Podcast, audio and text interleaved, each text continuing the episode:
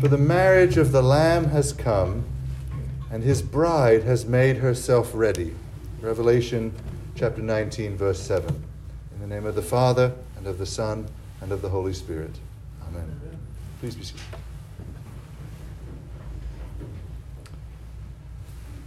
Heavenly Father, I pray that you would, by your Holy Spirit, give us ears to hear you this morning. And you would give us grace to our wills and our hearts to receive your word and to follow it. And that you would bless my words to be useful for your purposes. In Jesus' name I pray.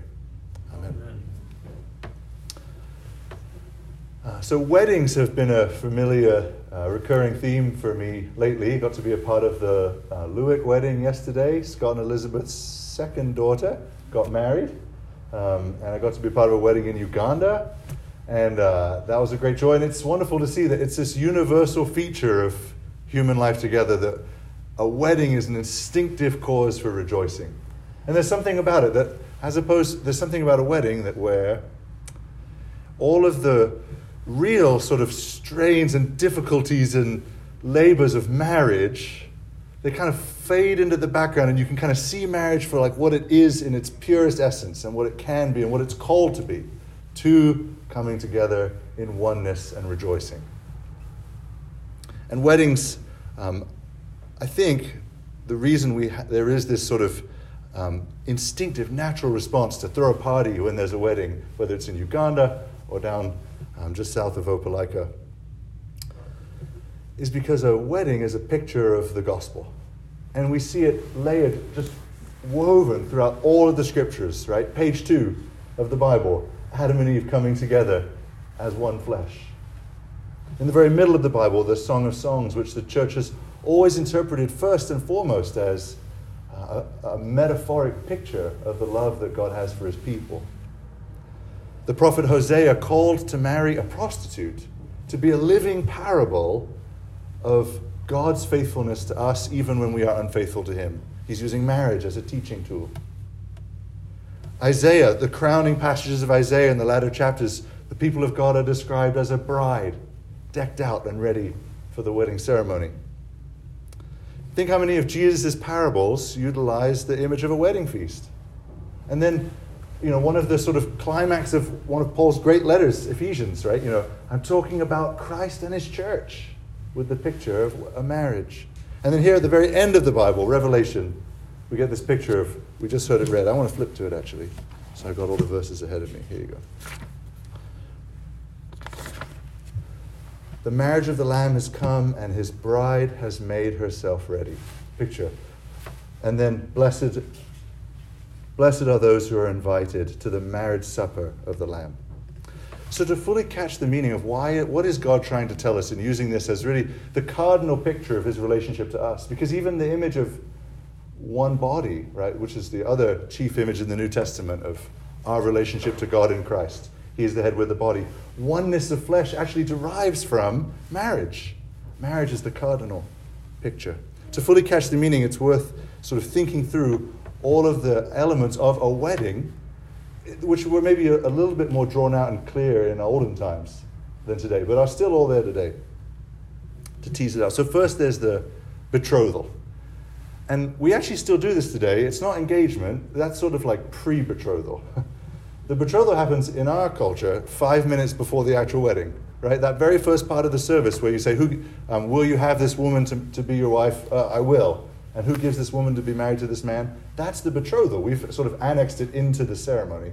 That used to happen like months ahead of time. Um, so there's a betrothal, there's preparation, right, getting ready for the wedding day. Then there's a ceremony with vows, and then there's feasting, and then, and then the consummation of the marriage. That's sort of the full picture of what it means to, for a wedding to get married. So each of these I think the fact that marriage is so cardinally placed as a picture for us of the Christian life, each of these details has a meaning that also interprets for us the Christian life. Betrothal is coming to faith. St. Paul actually uses the, it in this way when he writes in 2 Corinthians chapter 11. He writes, I betroth you, Corinthian Christians, to one husband And Paul says that his mission, his calling from God was to preach the gospel, to inspire faith. Right? He was working for faith. Coming to faith, believing the gospel, believing that Jesus really did live, really did die, really did die for you and for me and for our sins, and really was raised. When, that, when the Holy Spirit gives grace and that clicks in the heart and there's faith, you're betrothed. The, the wedding is, process has begun. And then there's the preparation, and both groom and bride prepare themselves. Jesus, figured by the bridegroom, says in John 14, I go to prepare a place for you. Right? Talking about his ascension up to heaven. I go to prepare a place for you. And then the bride, you know, it's amazing how scripture can solve in like five words what theologians take books and books and books to write about and never agree. Did you catch the, the, the sort of carefulness of this, the, the, the profound divine wisdom of it? It was granted to the bride, right? So, granted meaning a gift given, granted, to clothe herself with fine linen. And it says the fine linen is the righteous deeds of the saints. It was granted to us to clothe ourselves with the deeds of faith. Right? It's, we see in sort of a picture form work out your salvation that God is working in you. There's this preparation, this response to faith, this outworking of faith. Clothing ourselves, getting the wedding dress tailored the right size, getting the tux to fit right. The righteous deeds of the saints in this life. We too have a ceremony at the center of Christian life, and that's baptism. And it comes with vows, right? We don't in the wedding you vow your substance to the to your spouse. At a baptism, you vow your substance to God. We, we see it here when we do baptisms, when we renew our baptismal vows, and at confirmations, where those who are baptized as children and the vows were made for them get to profess with their own lips I am God's. We saw it we got when we baptized Harrison Warren. They, they stood up here and they said, I, I reject the devil.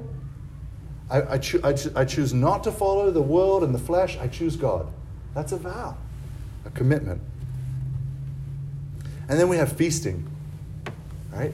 We have feasting we have a table set up in our church for feasting. And this is actually new to me for this week in preparing for the scriptures. I think my whole life as a Christian, at some point I must have been instructed that heaven is like a marriage supper. Uh, maybe you've received similar instruction. Paying attention to this text, I'm convinced that's not the best interpretation. When it says there's this shift in tone, right? Verse 9, and the angel said to me, Write this, meaning like send this to the church right now. Blessed are those who are invited to the marriage supper of the Lamb.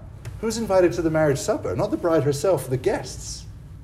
Right? There's a sort of layer of distance from actually getting married if you're just sort of at the supper, right? If you're a guest at a wedding. I think the best interpretation, uh, which has just um, evolved a little bit for me in, in thinking on this passage this week, is that the marriage supper of the Lamb isn't heaven. This Holy Communion is the marriage supper of the Lamb. This is where we actually get to participate in the feasting and the joy that we have been betrothed and are, are, are actually, that Christ is spiritually our bridegroom as the church. And if so, if the, marriage, if the marriage supper is in heaven, what's heaven? I think that maps onto the consummation of marriage, the honeymoon. And if that makes you blush a bit, and it does make me blush a bit, I think it's because we don't allow our knowledge of God and His love and His goodness to sort of shine its light into our imaginal bedroom space. The Bible doesn't blush about it. Heaven is the consummation of marriage in this spiritual metaphor. Now, the, the merciful news of the gospel is really given to us in a figure under the old covenant with Hosea and Gomer. That in this marriage, the spiritual marriage, the spiritual vowing this connection to Christ, our bridegroom, we aren't faithful. We wander away spiritually. And I think we, it's a shallow understanding to think about sin and, and breaking God's laws as like, as if we've broken the rules of a schoolmaster like, oh, well, you broke school rule number 75B, right? No, it's an infidelity. That's how we should rightly conceive of it. It's an, it's an unfaithfulness to our heavenly bridegroom who loves us. It's wandering into some other relationship with the world, the flesh, and the devil rather than being true to our heavenly spouse. In this mortal life, that means uh, certain disaster, and there's very rarely turning back from it. In the mercy of God, Jesus himself has received the just punishment for our infidelity. That was what his death accomplished. He actually prepaid, as it were, full knowing that his spouse that he gave his life for would not be faithful. But he wanted us so much to be with him forever. He ransomed us even from that infidelity, even from our present infidelity, that he could always be with us with justice and mercy. He received that punishment. By his mercy, because he's given us the gift of repentance, like faithful Hosea, as a picture of Christ, a little foretelling. When we come to him with repentance, he always receives us back. As his sort of broken and unfaithful spouse, he receives us back, and not with shame and scolding and go sleep on the couch, but with unending love and actual continual invitation. Keep feasting at the marriage supper, keep trusting in his goodness. And then ultimately, one of the great things that the theologians teased out over the centuries is that in heaven, it will be impossible to sin. Uh, we've got some Augustine um, scholars in here. Uh, non posse peccatore, not possible to sin. That we'll be forever one with our heavenly bridegroom. Never to wander again, but to delight in permanent, consummated joy and union forever and ever. That's why we as people get excited about weddings, is because of our longing for the fulfillment of the gospel. Amen.